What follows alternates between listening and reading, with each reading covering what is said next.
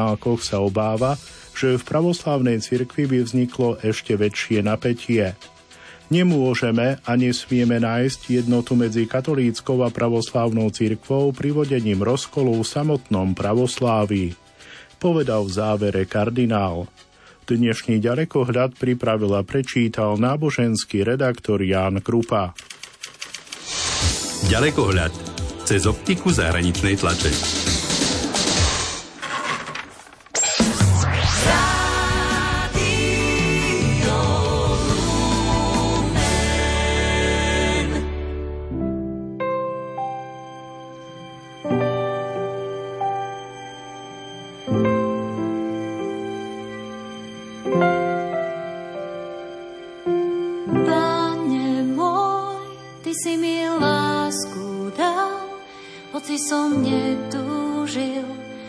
Hoci som nehľadal, Ty si ma našiel v tmách, Ty si ma premohol, Ty si ma vykúpil, Ty si ma vystvihol, Ty si mi krídla dal, Ty si ma zachránil, Ty si ma poženal,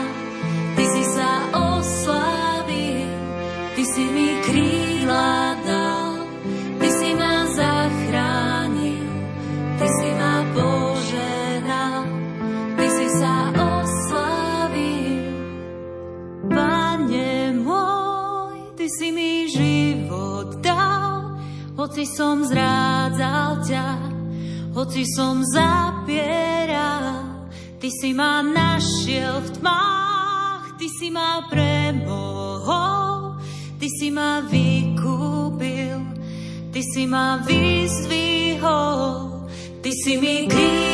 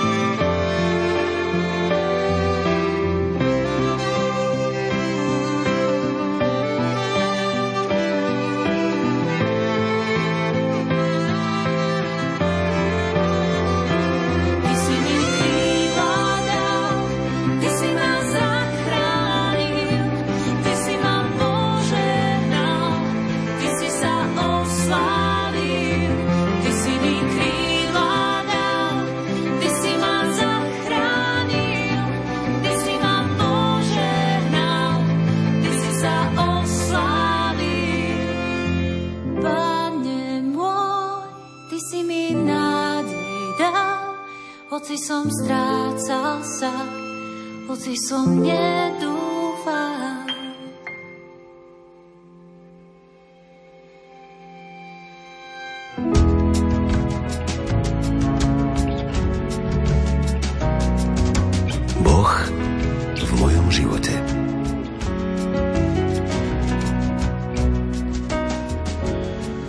Týždni od 22. do 26. júna sa svätý otec František v Ríme stretol s delegátmi biskupských konferencií, cirkevných hnutí a rodinných združení počas 10. svetového stretnutia rodín. Jeden z delegátov za Slovensko bol aj Jozef Matejovský s manželkou Annou. Ako grécko-katolického kňaza, manžela a otca rodiny sa ho toto stretnutie mimoriadne dotklo. A s odpovednosťou otca Jozefa je aj jeho farnosť na Košickom sídlisku a aj Rada pre rodinu Košickej eparchie, ktorej je predsedom. Všetky tieto funkcie a úlohy si podľa otca Jozefa vyžadujú ustavičnú komunikáciu s Bohom a veľké pochopenie pre rôzne situácie, ktoré život prináša. Nasledujúcej nahrávke Boh v mojom živote sa s kňazom Jozefom Matejovským rozpráva kolega Martin Ďurčo.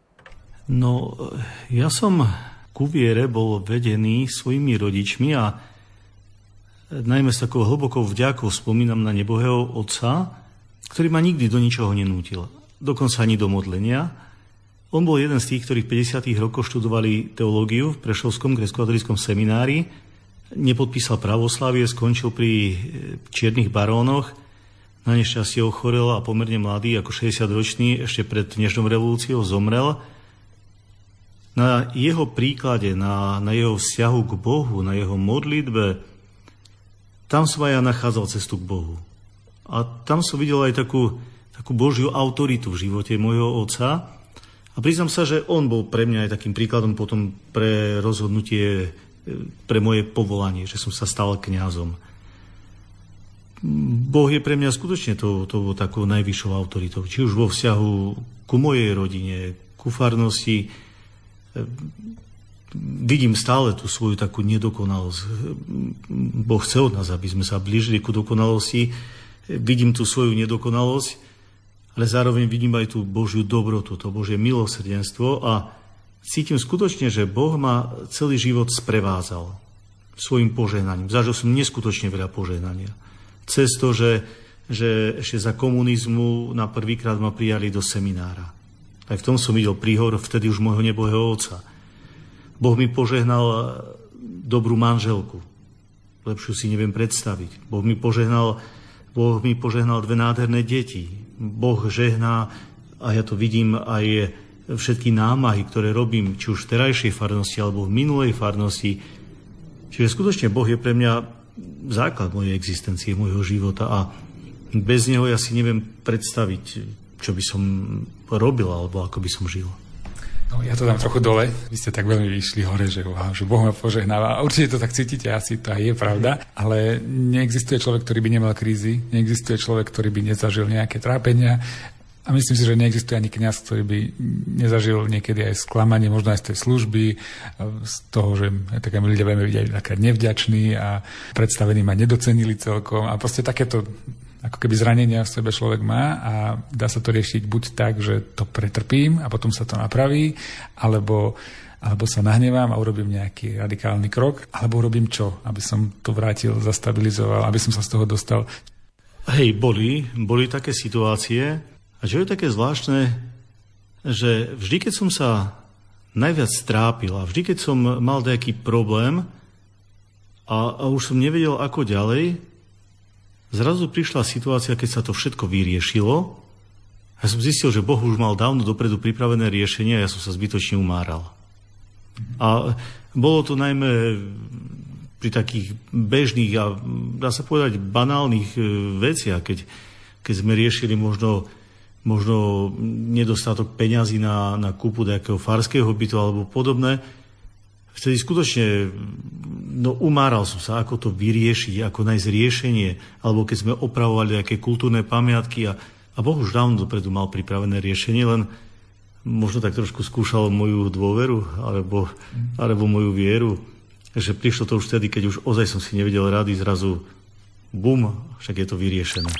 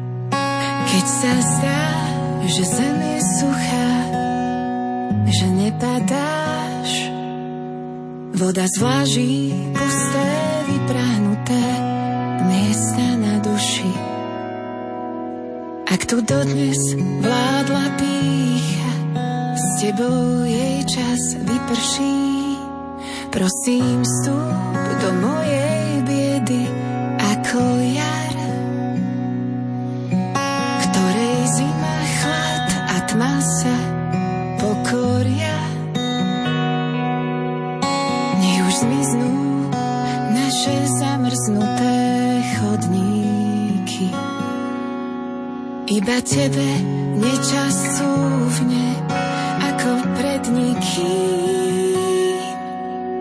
Ukáž svoju tvár nám slepým na chvíľu, keď čakanie nás už o nádej oberá.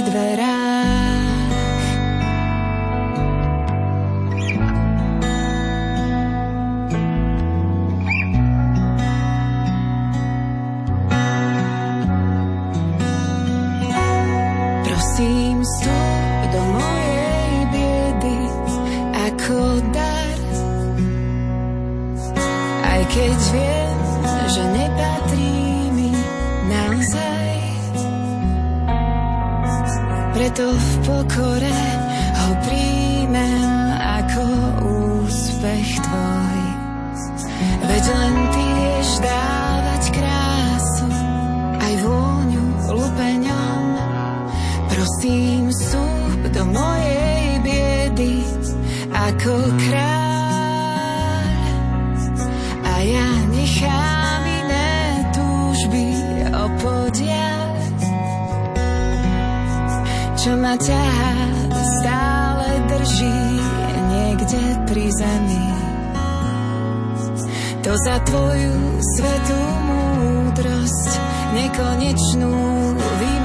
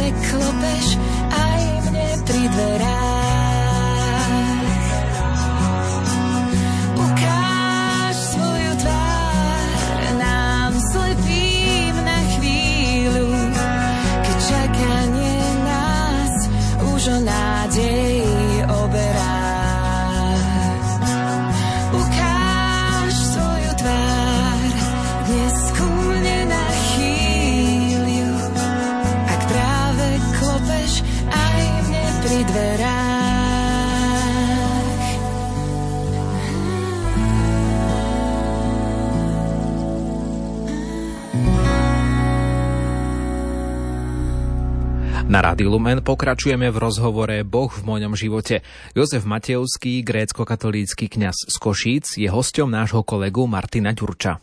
Vy ste mali predčasom takú milosť, že ste teda boli vo Vatikáne aj s manželkou, kde ste boli na svetovom stretnutí rodín, stretli ste sa s rodinami, samozrejme stretli ste sa so Svetým Otcom. Vy ako kňaz teda aj chodíte na odpusty, chodíte na také veľké podujatia. Čo pre vás znamenajú takéto stretnutia? Čo pre vás znamenajú možno púte? Čo pre vás znamenajú také tie masové stretnutia? Lebo niektorí ľudia to cieľene vyhľadávajú a veľmi im to robí dobre a niektorým ľuďom sa to nepáči. No, takéto púte vlastne boli, boli takým, takým povzbudením už za čas, keď som bol na gymnáziu, ešte za komunizmu. Vtedy to bolo také posilnenie, že nie som jediný blázon, taká, taká vzprúha, že, že mnohí ľudia, a dá sa povedať, väčšina zmýšľa tak, jak ja, že buduje akýsi vzťah k Bohu. A možno toto je dôležité aj teraz. Ukázať ten vzťah k Bohu a vzťah k sebe, že sme církev, ktorá objíma každého, církev, ktorá smeruje kde si a my veríme, že, že tým správnym smerom do neba. Čiže sú dôležité takéto stretnutia. Opäť spomeniem, bolo pre mňa veľkým zážitkom svetové stretnutie rodín v roku 2012 v Miláne, kde na milánskom letisku bol milión ľudí, ktorí ukázali a svojou prítomnosťou potvrdili dôležitosť rodiny, sviatosti, manželstva, Jednoducho to bola taká, taká sila, z ktorej sme potom dlhý čas žili a spätne som sa vracal ku svedectvom a katechézam, ktoré tam zazneli. Na druhej strane si také dva roky dozadu, aj na poput mojej manželky, som bol v takej súkromnej púti v Medžugorí, kde som bol sám, skoro inkognito, malo kto vedel, že som kňaz a mohol som si tak v pokoji prejsť e, tie miesta, ktoré sú poznačené modlitbami miliónov ľudí a iba tak trošku rozmýšľať a modliť sa. Alebo sa len zastaviť, sadnúť si, pozerať či už na kríž, alebo na nejakú sochu, na nejakú ikonu a nič nehovoriť. Len načúvať. Čiže aj jedno je super, aj druhé je dobré. Ťažká téma pre kňazov, grecko-katolických kňazov je asi to, že keď kolega alebo niekto sa vás pýta, ako ty odozdávaš deťom svoju vieru, ako ty odozdávaš to, čo ty veríš, lebo tie deti vás poznajú dokonale, vidia ocina, keď je vo forme, aj keď je nahnevaný, aj keď, aj keď nevládze. A nie je to len o tom, že moja zodpovednosť ako rodiča, ale aj farnosť na mňa pozerá. Ja som za tie deti zodpovedný ešte viac ako bežný rodič, lebo čo keď náhodou sa niečo stane a uh, to padne aj na moju hlavu potom. Ako ste sa s týmto vyrovnali? No, doma nikto nie je prorokom, tak je to pravda. Tu musím tak s takou pokorou priznať, že u nás v tomto smere prorokom je moja manželka, ktorá mi úžasne pomáhala v týchto, týchto veciach. Lebo zase na druhej strane mesto postavené na návrší sa nedá ukryť a či už moja manželka v práci, kde pracuje, alebo moje deti v školách, alebo aj teraz syn už v zamestnaní, keď sa dozvedia, že je to kniazka manželka, manželka kniazské deti, hneď sa na nich pozera trošku ináč. No, snažil som sa e, nenútiť nikoho do ničoho, skôr s takým pokojom a s takým pozvaním, skôr pozývať, jak, jak prikazovať. A no dúfam, že, že sa mi to podarilo. No, to ukáže čas, ale, ale bolo pre mňa silným svedectvom, jak moja dcéra raz po istej skúsenosti mi povedala, že oci, teraz veľmi silne chápem, aký je pre mňa dôležitý Boh. Pochopila som, že Boh je pre mňa veľmi dôležitý. Bolo to pre mňa také také, že tak, čo si sme robili dobre. Moja prvá otázka býva, že čo pre vás znamená Boh. Moja posledná otázka býva, že keby sa vás niekto opýtal, že prečo je lepšie veriť, ako neveriť? A prečo by som nemal veriť? tak. No, odpoviem príbehom, ktorý som už viackrát rozprával a ktorý som čítal, a možno je vymyslený, možno reálny, že kde si po stanici potuloval sa opitý človek, a do tých, ktorí tam čakali na vlak alebo na autobus, tak zabrdala, ty veríš Boha a ty veríš Boha. A všetci mu povedali, daj pokoj, odpáľ, neotravuj. Až zrazu jeden mu povedal, hej, ja verím. A ten opitý hovorí, tá tebe je dobre. Ty sa máš ešte o čo oprieť, ja už nie. Boh je pre mňa ozaj nielen takou, takou brzdou alebo barličkou, alebo jak to niektorí nazývajú, ale cieľom môjho života. Ja som hlboko presvedčený o jeho sprevázaní. Mňa počas môjho celého života, ja sám svojimi silami, svojimi slabosťami, svojimi hriechmi by som, by som nedokázal byť ani možno otcom, manželom, už vôbec nie kňazom. Keby Boh nestal pri mne, neviem, kde by bol môj život.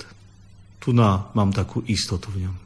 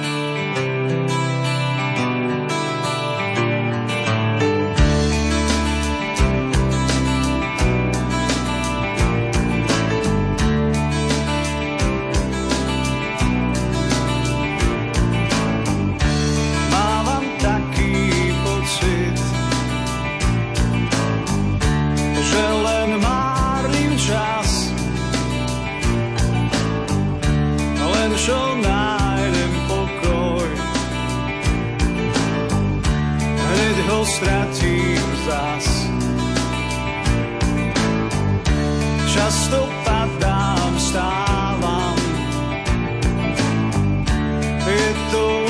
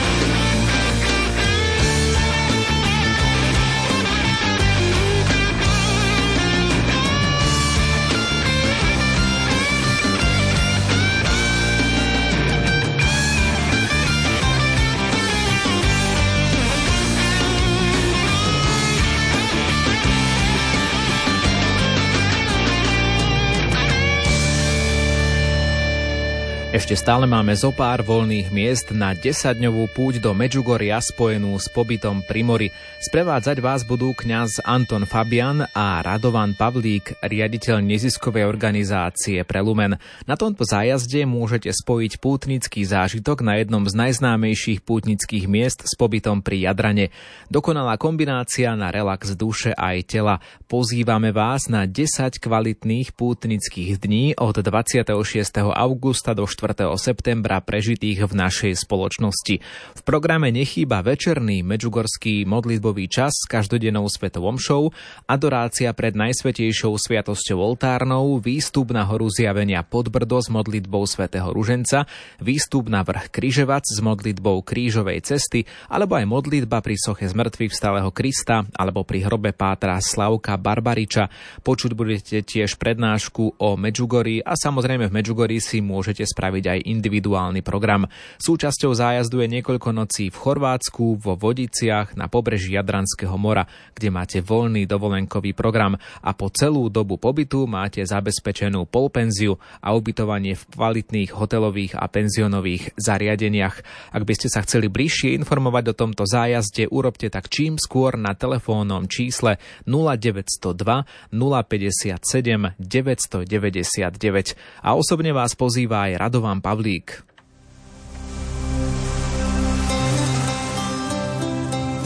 Náš pobyt na Zemi je takou púťou.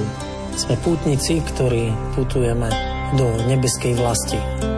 Pútnici v minulosti putovali, aby si našli čas na ticho a modlitbu, hľadali Boha a hľadali miesta modlitby.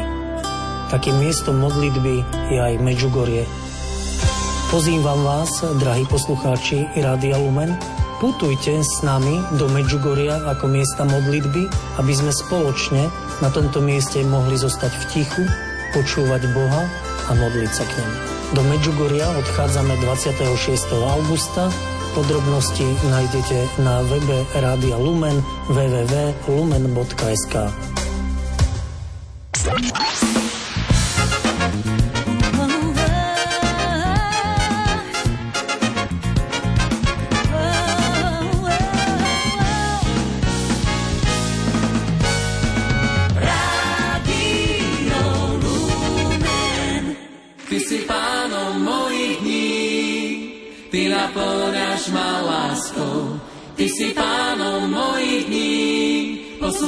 cestách vedieš ma.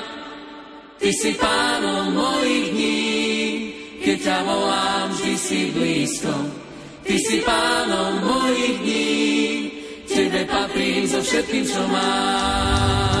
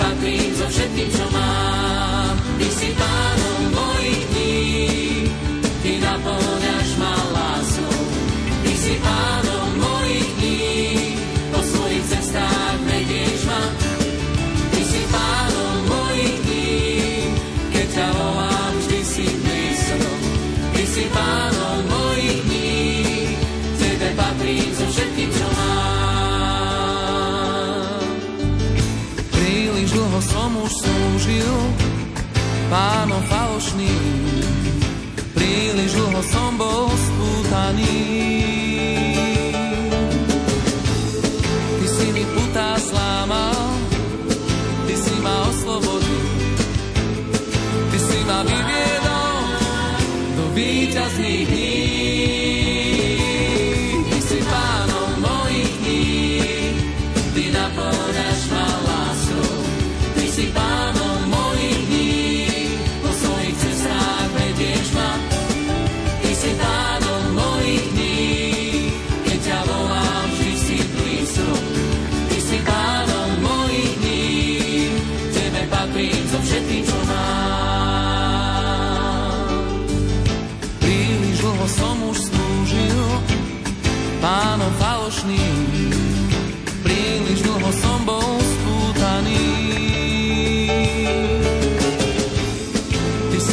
Putá zlámal, ty si ma oslobodil, ty si ma vyviedol do víťazných dní.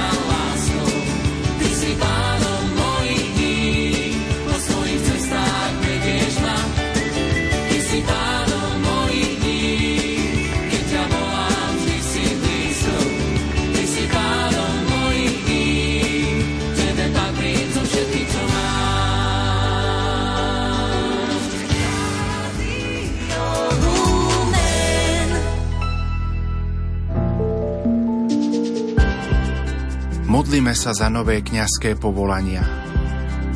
Prosíme ťa, veľkňaz Kriste, daj nám nových svetých kňazov, lebo len z Eucharistie nové ľudstvo zbožne žije, lebo len z Tvojej obety sa náš svet znova posvetí.